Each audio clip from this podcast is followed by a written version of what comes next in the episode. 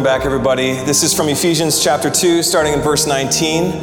I ask you to stand for the scripture out of respect for the, the Word of God. And it's not that us sitting uh, makes a difference or whatever, but we just do what we can. So if you're unable to, to stand, why don't we just extend a hand of blessing over the scripture?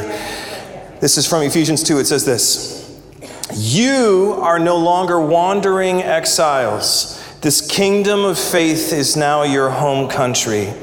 You're no longer strangers or outsiders. You belong here with as much right to the name Christian as anyone. And this is it right here God is building a home, He's using us all, irrespective of how we got here, in what He's building.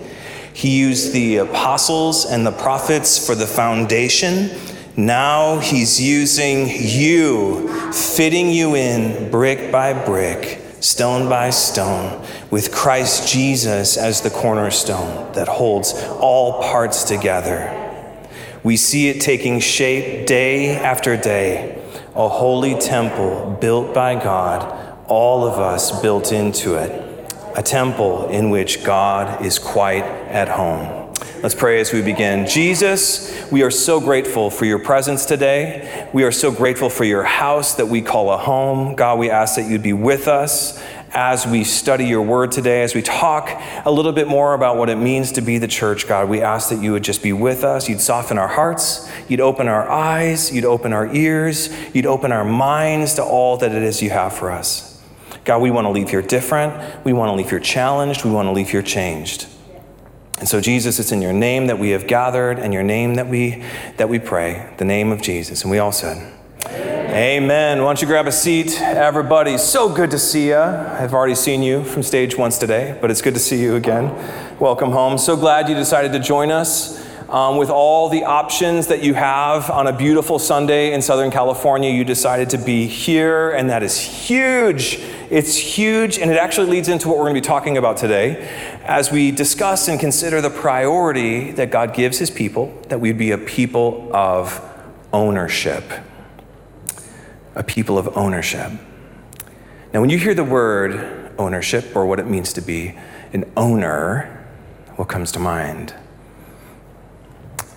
I know for me growing up, owning felt simultaneously a blessing and a burden. It seemed oftentimes impossible, but also kind of restrictive at times.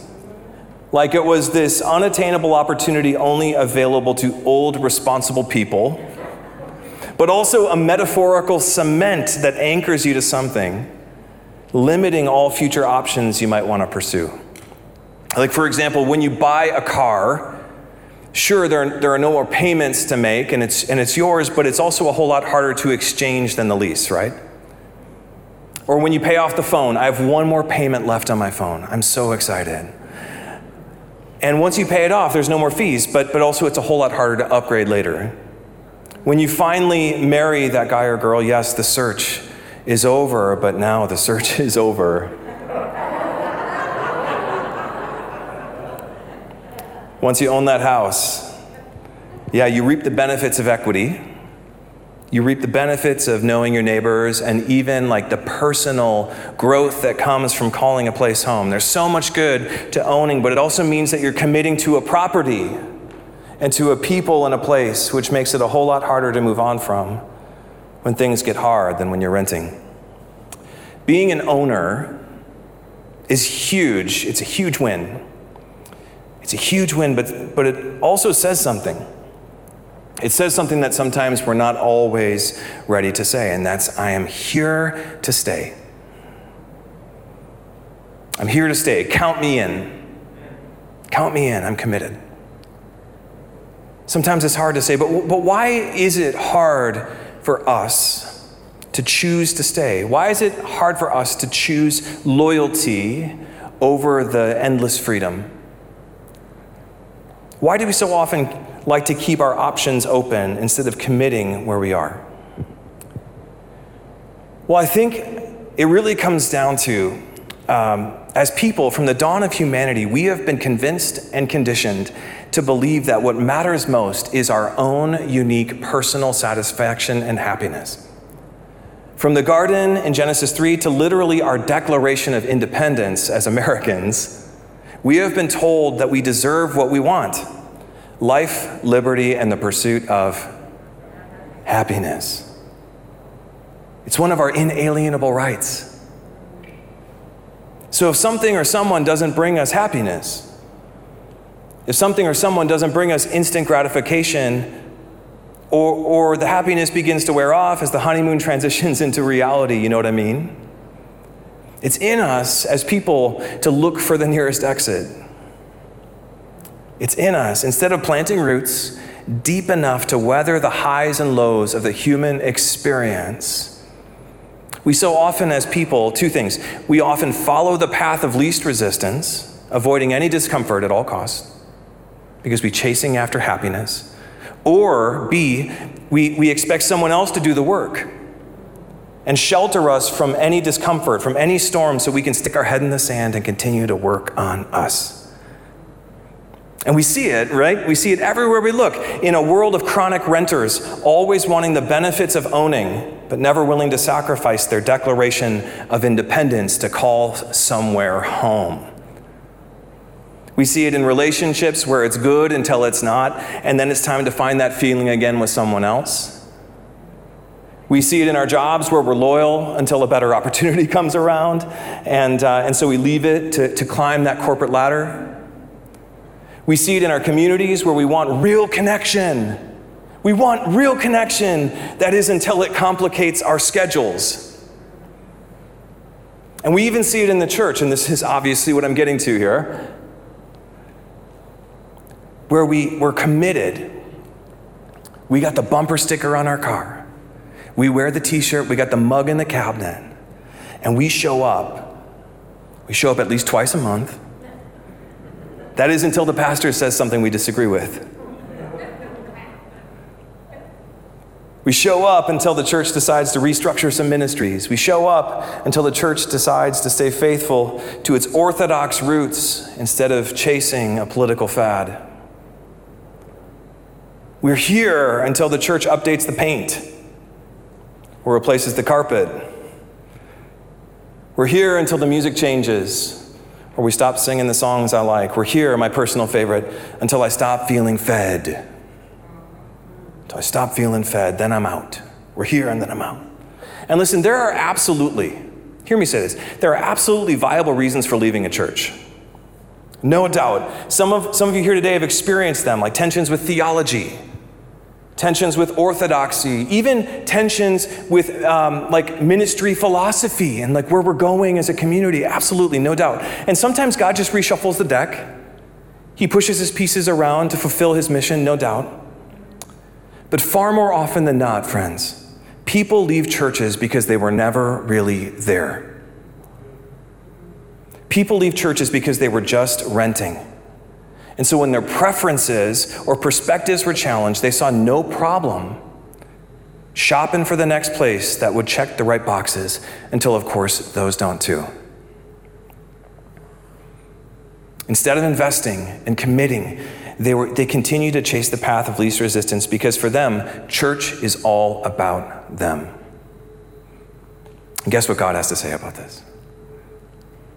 I remember a couple years ago pastoring in Wisconsin when this guy I loved, amazing guy, I loved him, I invested in him, I was with him uh, through thick and thin. I helped walk him through relational trauma and forgiveness, these hard seasons, baptized him in front of the whole community. it was this beautiful moment. And then one day he asked to meet with me randomly, and he just said, David, I, I want you to know I'm leaving the church. I'm like, what are you talking about? This is out of nowhere. And he said, he said listen, David, your, your sermons are just too surface for me. I need to go deeper. You keep, you keep serving me milk, and I want to chew on some meat. You know, and after the shock wore off from me, because again, I was like committed to this guy, I loved him. I had to say, dude, like, if you want to go deeper, it's up to you to plant roots. That's up to you. I can't do that for you. I can't feed you for a week with one sermon on a Sunday. You got to learn to eat at home. And you're not going to go deeper sitting on the surface of a different church. You have to decide to commit. You have to decide to commit, and not just because of what it does for you, You have to decide to commit for what you can do for others. And you know, I eventually said to him, Go with God. He had his mind made up, and I, and I love him, and we left on, on good terms. And I'm not here complaining, I'm not here pointing fingers or causing the alarm. I, am just saying, like, for the, the reality for him and, and for us is that, is that we'll never find what's worth committing to until we choose to commit. We'll never find the perfect person, place, or thing until we decide to see the situation as an owner. And that's because owners aren't so focused on what something is today, but rather as an owner is committed to what it could be tomorrow. An owner can see beyond what's missing.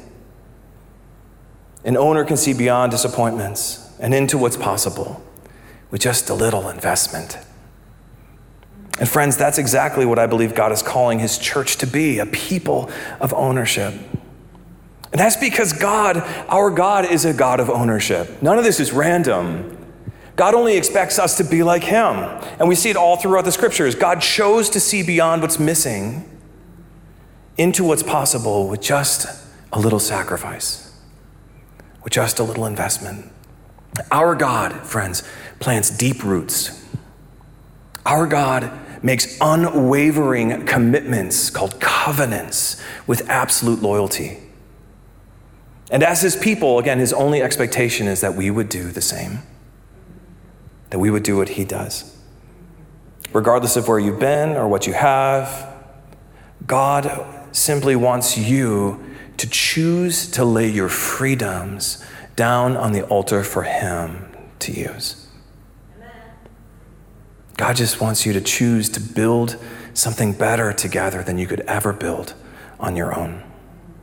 God wants us to be a people of ownership in a world of endless options. But what, but what does that look like? And how do we get there? That is the question. If you have your Bibles, let's take a look. We're going to be looking at Exodus chapter 35 today. Exodus 35. And if you're kind of new to the Bible, Exodus is the second book of the scriptures, right after Genesis. And I'll give you a bit of context for the book in a moment. But before we get there, I just want you to know that I know this is what you actually want. You know, like I, am under no illusion. I'm, I'm, not here scolding you today. I, I, know that you are committed to what God is doing here. Whether you've been here for 50 years or five weeks, I know the vast majority of, of you want to commit the bricks of your life to this house that God is building. No doubt. No doubt. You're here instead of the beach or brunch. And that says something. But I also want you to know that even with the best intentions, it can be so easy to slip into an entitled mindset. Even the best of us, we slip into a sense of entitlement, chasing preference in pursuit of happiness.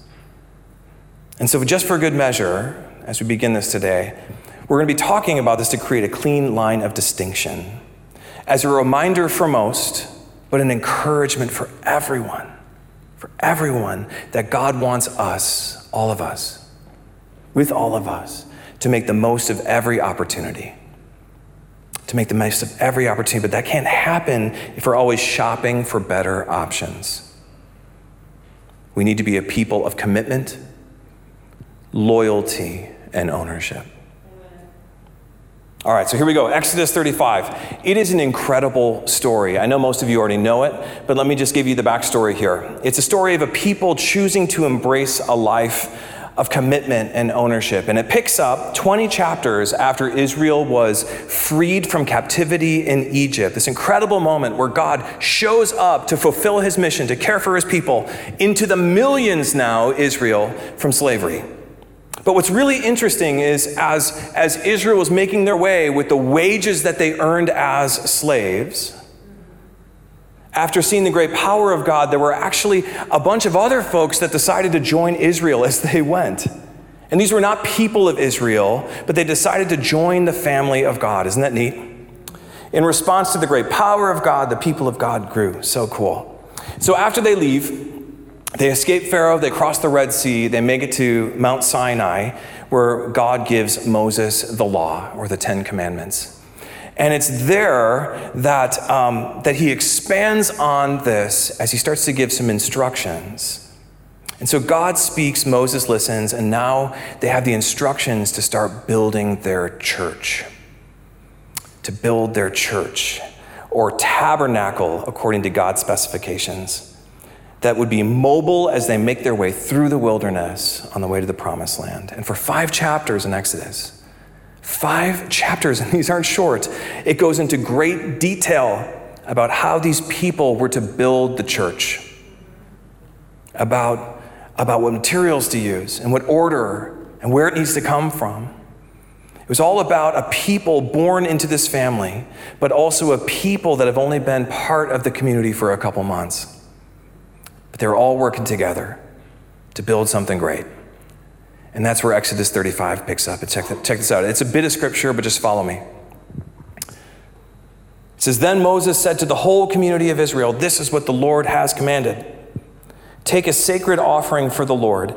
Let those with generous hearts present the following gifts to the Lord gold, silver, bronze, blue, purple, scarlet thread, fine linen and goat hair for cloth, tanned ram skins and fine goatskin leather um, acacia wood, olive oil for the lamps, spices and anointing oil, the fragrance of incense, onyx stones, and other gemstones can be set in the ephod and the pre- priest's chest piece. Come, all of you who are gifted craftsmen, construct everything that the Lord has commanded the tabernacle and its tent, its covering, clasps, frames, crossbars, posts, base, the ark and its carrying poles, the ark's cover, the place of atonement, the inner curtain to the shield of the ark, the table, its carrying poles, and all its utensils. And he keeps on going for six more verses before we see this in verse 20. It says, So the whole community of Israel left Moses and returned to their tents.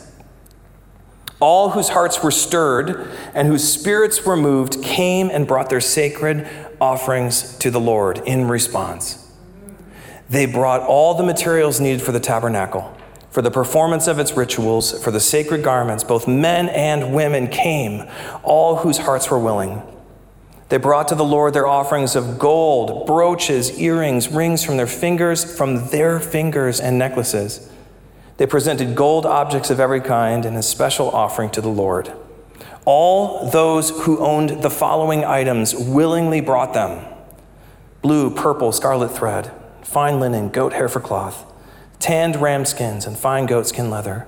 All those who had all and all who had silver and bronze objects gave them as sacred offerings to the Lord, and those who had wood brought it to use in the project. We're almost done. I'm sorry, almost done here. Verse 25. All the women who were skilled in sewing. Chris, come on, where are you, Chris? There you are. All the women who were skilled in sewing and spinning prepared blue, purple, and scarlet thread and fine linen cloth. All the women who were willing to use their skills to spin the goat hair into yarn. We're almost done.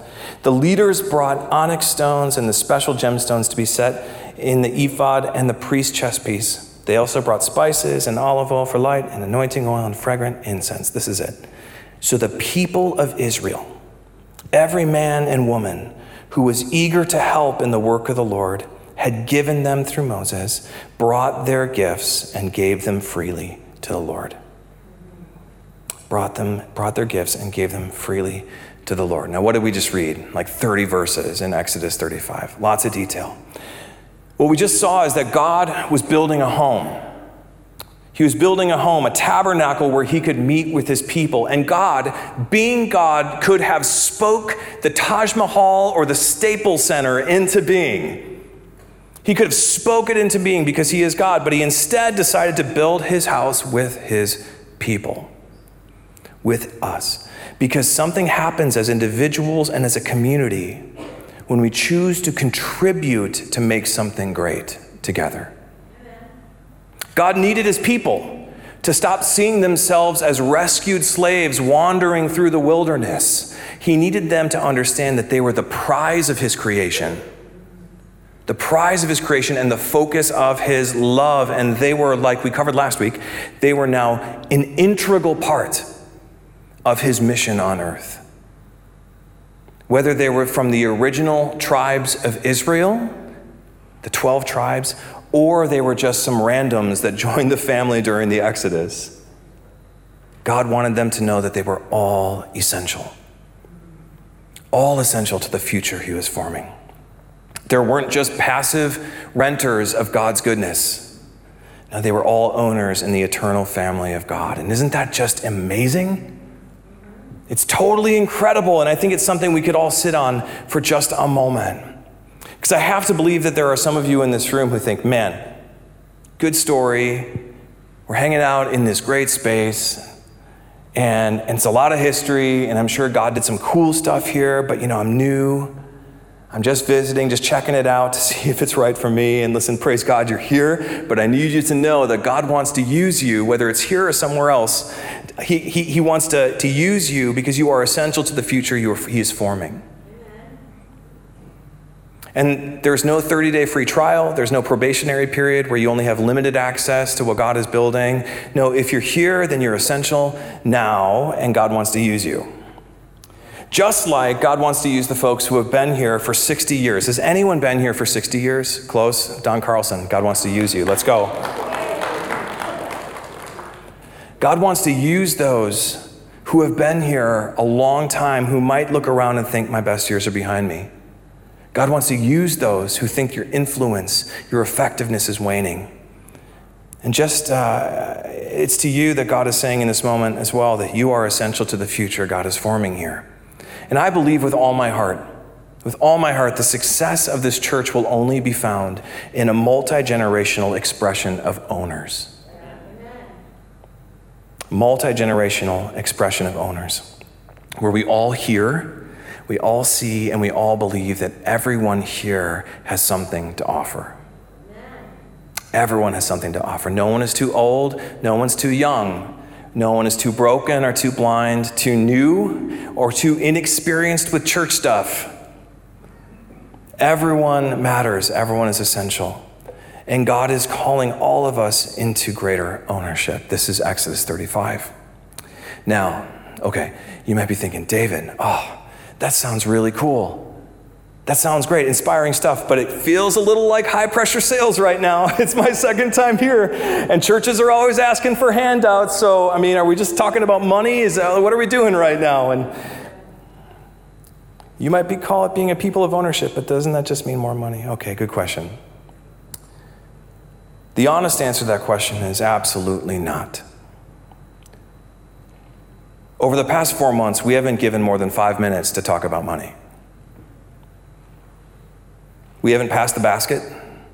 We haven't done these like online giving options or guilted anyone into anything. More than anything, we wanted to adopt what we see in verse 21 that all whose hearts were stirred and whose spirits were moved came and brought their sacred offerings to the Lord. This was our model. yeah, this was our model. And then what's so incredible is that for the first time in 20 months, we're actually in the black. How about that? Financial update, okay? We had a really hard 2020, but for the first time in 20 months, we're in the black. God has been so good, and you have been so faithful. We're under budget, and there's money in the bank. Praise God, amen? So I'm not here to convince you about anything. I'm not here to ask you for anything. I just want you to know what it means to be the church in this restless world of options. I don't want you to be passive shareholders, but hands on, boots on the ground owners in what God is building here. Here on the, the corner of community in La Crescenta. I just want you to be a people of ownership. This is the dream.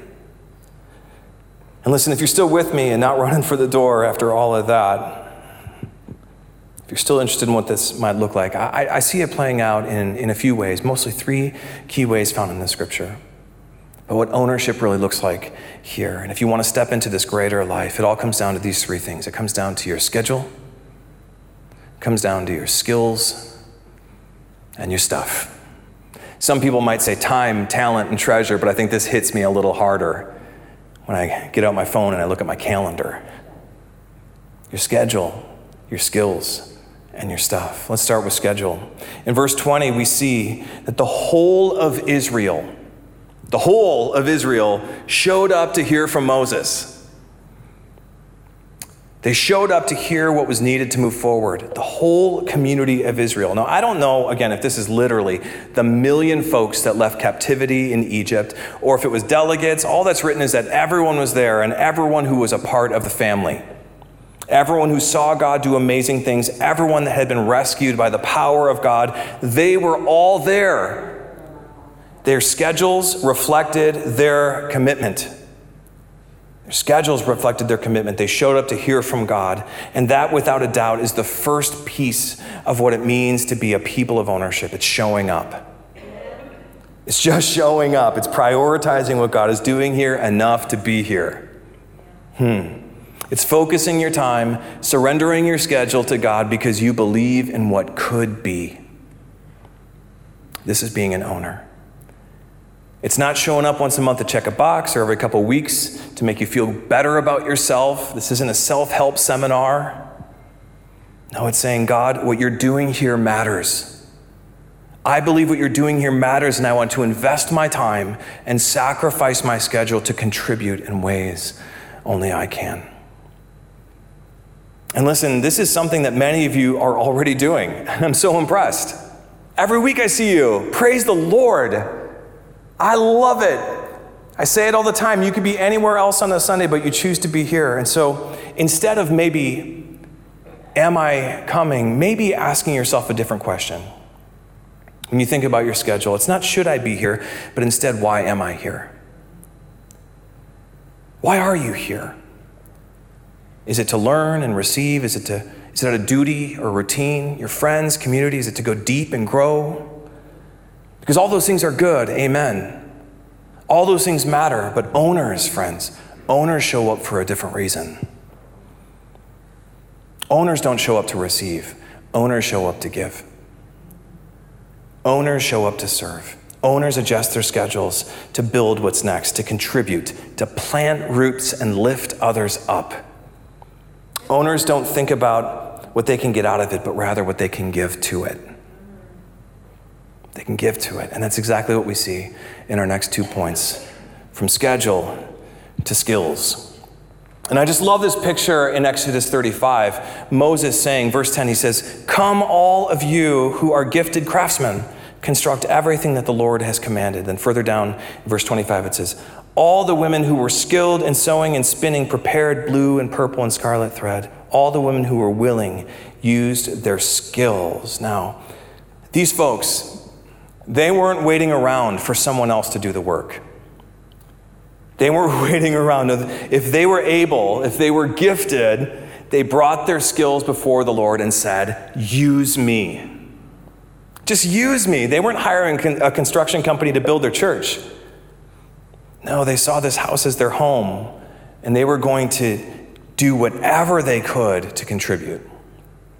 Reminds me of a few folks we have here in the church who are going to hate me for mentioning them, but I have to because I can't help but honor their ownership.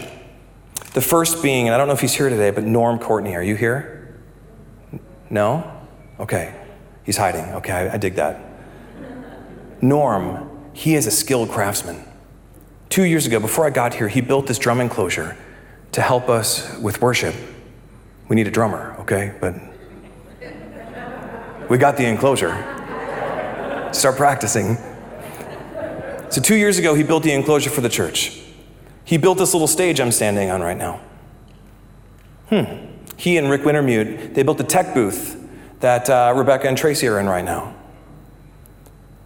They turned our covered parking lot into an outdoor auditorium. and most recently, they poured these concrete countertops in our new conference room. This guy embodies ownership seen in verse 10. Come, all of you who are gifted craftsmen. The second person, without a doubt, is Brad Short. I don't know if Brad's here or not. But Brad, this guy is beyond skilled to do just about anything. His most recent project is that there were these seemingly random doors that existed between Pastor Jeff, Karen, and Margie's offices down in the office wing. Like there were like four doors going into an office. And, and so I was like, guys, do we really need these doors? And, and they said, no, let's get rid of him. Next thing I know, Brad shows up, rips the doors out, replaces the framing in there, starts drywalling, and they're going to be done this next week. Ridiculous. And we could have just hired someone to do it. Come and do the work. But Brad, he's an owner. And he heard, he heard the call from verse 10 Come, all of you who are gifted craftsmen. And again, I, I, know they hate being recognized, but I honor them in hopes that you might begin to see your skills playing a key role in the life of this community. You know how to paint? We need you. We do. You're good with money? We need you. You know how to sew? Chris? If you didn't know, Chris Carlson, she sewed our little um, the organ cover here that's on the edge, and also the trim around our new screen. You know how to sew? We need you. You know how to make incredible El Salvadorian food? We need you. Extra. we do. Are you here today too? Okay. You sing, you play drums, you know how to work with computers, you're good with social media, graphic design, whatever it might be. We need you. We need you. So think it over. What skills do you have to bring before the Lord today? There's a Connect card probably around you somewhere. If you think of it, fill it out. Let us know. Let us know. I mean, y'all, I'm playing guitar and preaching on the same day. You never know what idea I'm going to get next, okay? I might go serve with the kids after this. I just have no idea. But we need you. We need what you have to offer. You are essential to the future of this community. So come, all you who are gifted, bring your skills before the Lord. Bring your skills before the Lord, and this connects perfectly to our third point your skills and your stuff your stuff. An owner brings their schedule, their skills, and their stuff. And what's so amazing and something we all need to see in the text is that God, in this scene, He never asks uh, His people to give what's not theirs. God never asks His people to be who they aren't. No, God just asks His people to bring what they have. God never asks for what they don't only for what they have, to lay everything down on the altar before him. And we see this in verse 22 one more time. Both men and women came, all whose hearts were willing. They brought to the Lord their offerings. All who owned the following items willingly brought them as a sacred offering to the Lord. Listen, God doesn't want what's not yours. He doesn't. He only wants you to begin to see that what you have is now available for His good work. Not what you don't, only what you do. And for some of you, that starts with giving what you have to the church. You've been around for a while, and whether it's five bucks or 500, we all have stuff that God says is essential to the future He's building here. So, again, maybe for you to begin to see yourself and as an owner, you just need to start bringing your offering. Bring your offering here. Maybe for others, you've been holding back on your offering and you just start upping what you offer. I don't know. We don't talk about money here. I don't know what you give or what you have, but you do, and God does. And it's God's heart that we would be owners of this place, that we would be owners here in all that He is doing, all in with our time, all in with our talents all in with our treasures, all in with our schedule, our skills, and our stuff.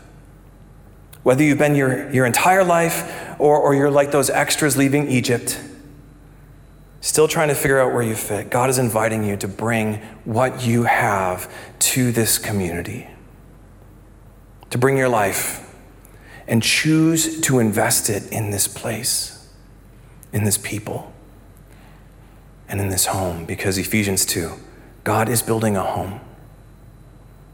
God is building a home, and He's using us all, irrespective of how we got here and what He's building.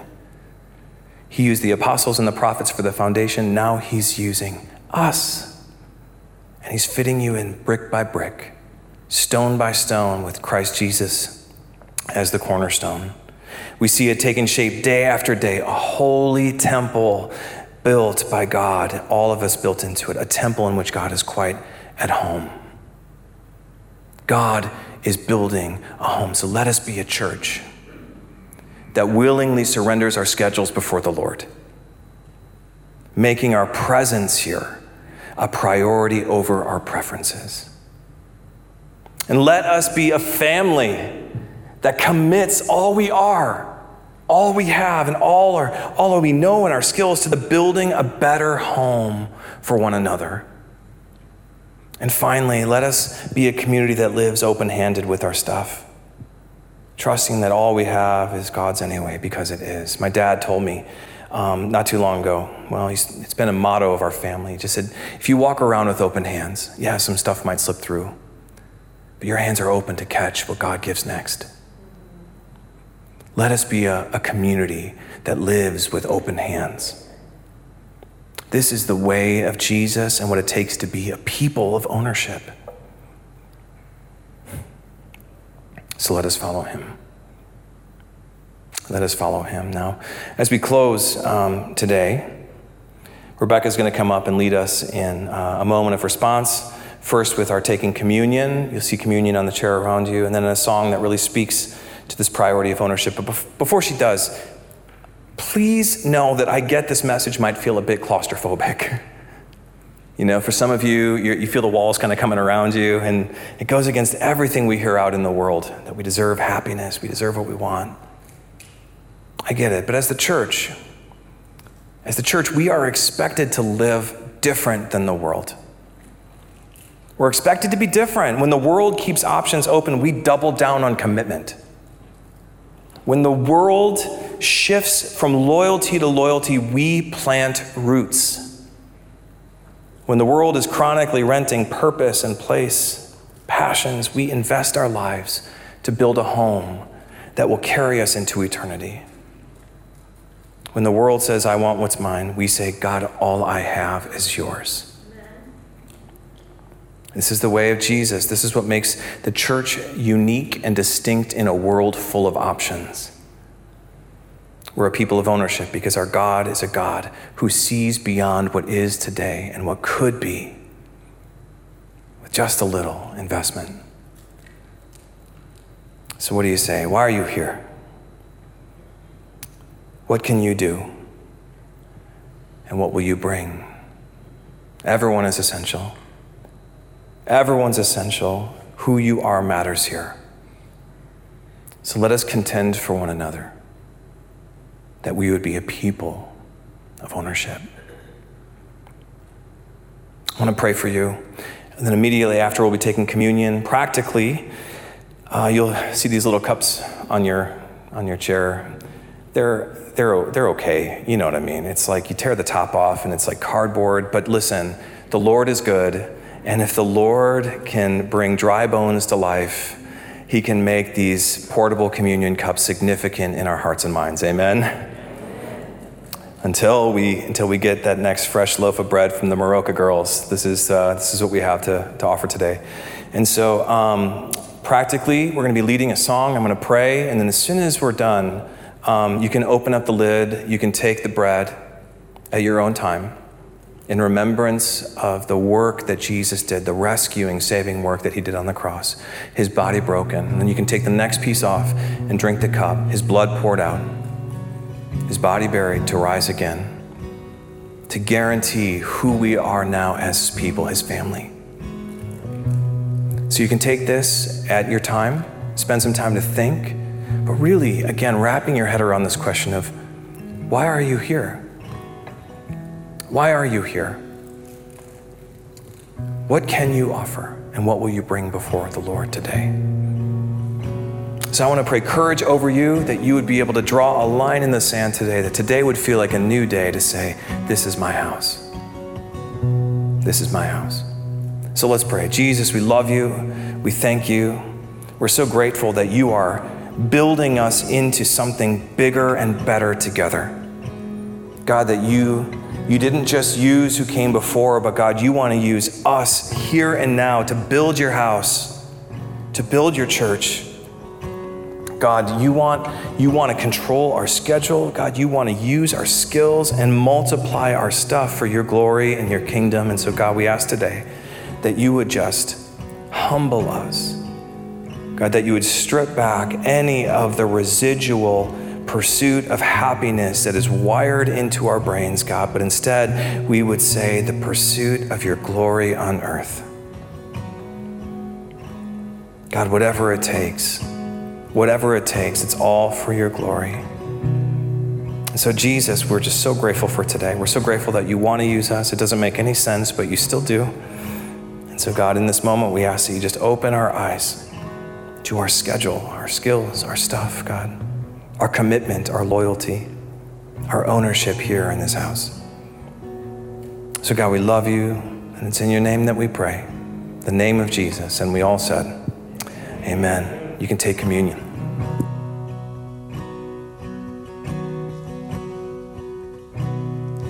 Even when I'm empty, I will bring an offering. I can never live a life that costs me nothing. I just want the real thing, no matter where it takes me. I refuse to pray over that doesn't